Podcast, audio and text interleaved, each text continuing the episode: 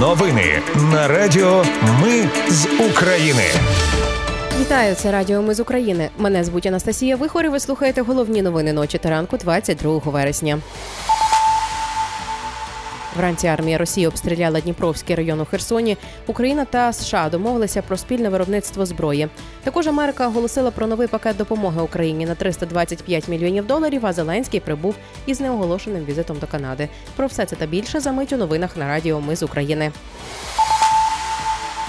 Вранці армія Росії обстріляла Дніпровський район в Херсоні. Снаряди влучили в будинки. Загинув двадцятип'ятирічний чоловік, ще один поранений, повідомили в обласній військовій адміністрації. За минулу добу на Херсонщині від обстрілів загинули семеро людей, дванадцять отримали поранення. Кількість поранених внаслідок вчорашнього обстрілу Курахового на Донеччині зросла до шістнадцяти, розповів Суспільному начальник міської військової адміністрації Падун. Загалом через обстріли Донеччини минулої доби постраждали двадцять дві людини. У Черкасах завершили пошукову операцію на місці падіння уламків ракети двадцять першого серпня. Про це повідомив керівник обласної військової адміністрації Таборець. Станом на ранок в лікарні лишається шестеро потерпілих, двоє з них у важкому стані. Україна та Сполучені Штати Америки домовились про спільне виробництво зброї. Про це повідомив президент Володимир Зеленський за підсумками зустрічі з президентом США Байденом. Україна зможе виробляти, зокрема, системи протиповітряної оборони. Також президент США Байден вирішив, що Україні поки не передаватимуть ракети «Атакамс», але в майбутньому це питання може з'явитись на порядку денному. Про це повідомив журналіст «Голосу Америки» Остап Яриш із посиланням на слова радника президента США з нацбезпеки Джейка Саллівана. Однак президент США Байден заявляв, що перші американські танки «Абрамс» прибудуть до України вже наступного тижня.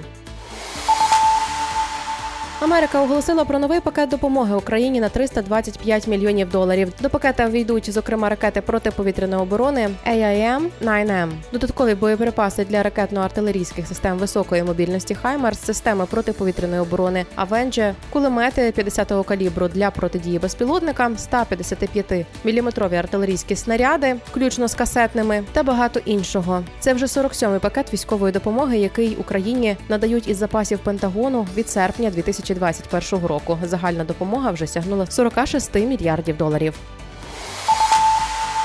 Ну і ще до теми допомоги від Сполучених Штатів Америки. Америка повернула Україні артефакти, вкрадені з окупованих територій. Серед них залізні скіфські мечі шостого століття до нашої ери, залізні сокири сімнадцятого століття і кирки також сімнадцятого століття та інше. Цінності конфіскували американські правоохоронці, коли їх намагалися ввести до Сполучених Штатів Америки. У церемонії передачі взяв участь президент Зеленський. Президент України прибув із неоголошеним візитом до Канади. Зеленський планує зустрітися із членами уряду Канади, а також виступить в парламенті. Також він вирушить до Торонто, де зустрінеться з канадськими бізнес-лідерами з метою зміцнення інвестицій приватного сектору у майбутнє України. Про це йдеться на сайті прем'єр-міністра Канади. З порту Чорноморська на Одещині вийшло судно «Ароят» під прапором Палау. На ньому сімнадцять з половиною тисяч тонн української пшениці для Єгипту. Про це повідомив міністр інфраструктури Кубраков. Це друге судно, яке скористалось тимчасовим коридором для експорту агропродукції після того, як Росія вийшла із зернової угоди.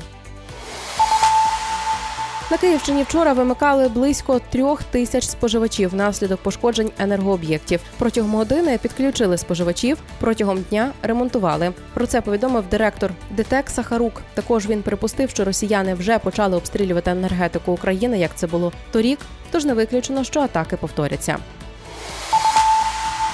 Ну, на завершення раптом ви ще сумнівалися, як писати слова «Росія» та «Москва». Отож, написання слів «Росія» та «Москва» з малої букви в неофіційних текстах не вважатимуть відхиленням від норм української мови. Про це повідомили в Національній комісії стандартів державної мови.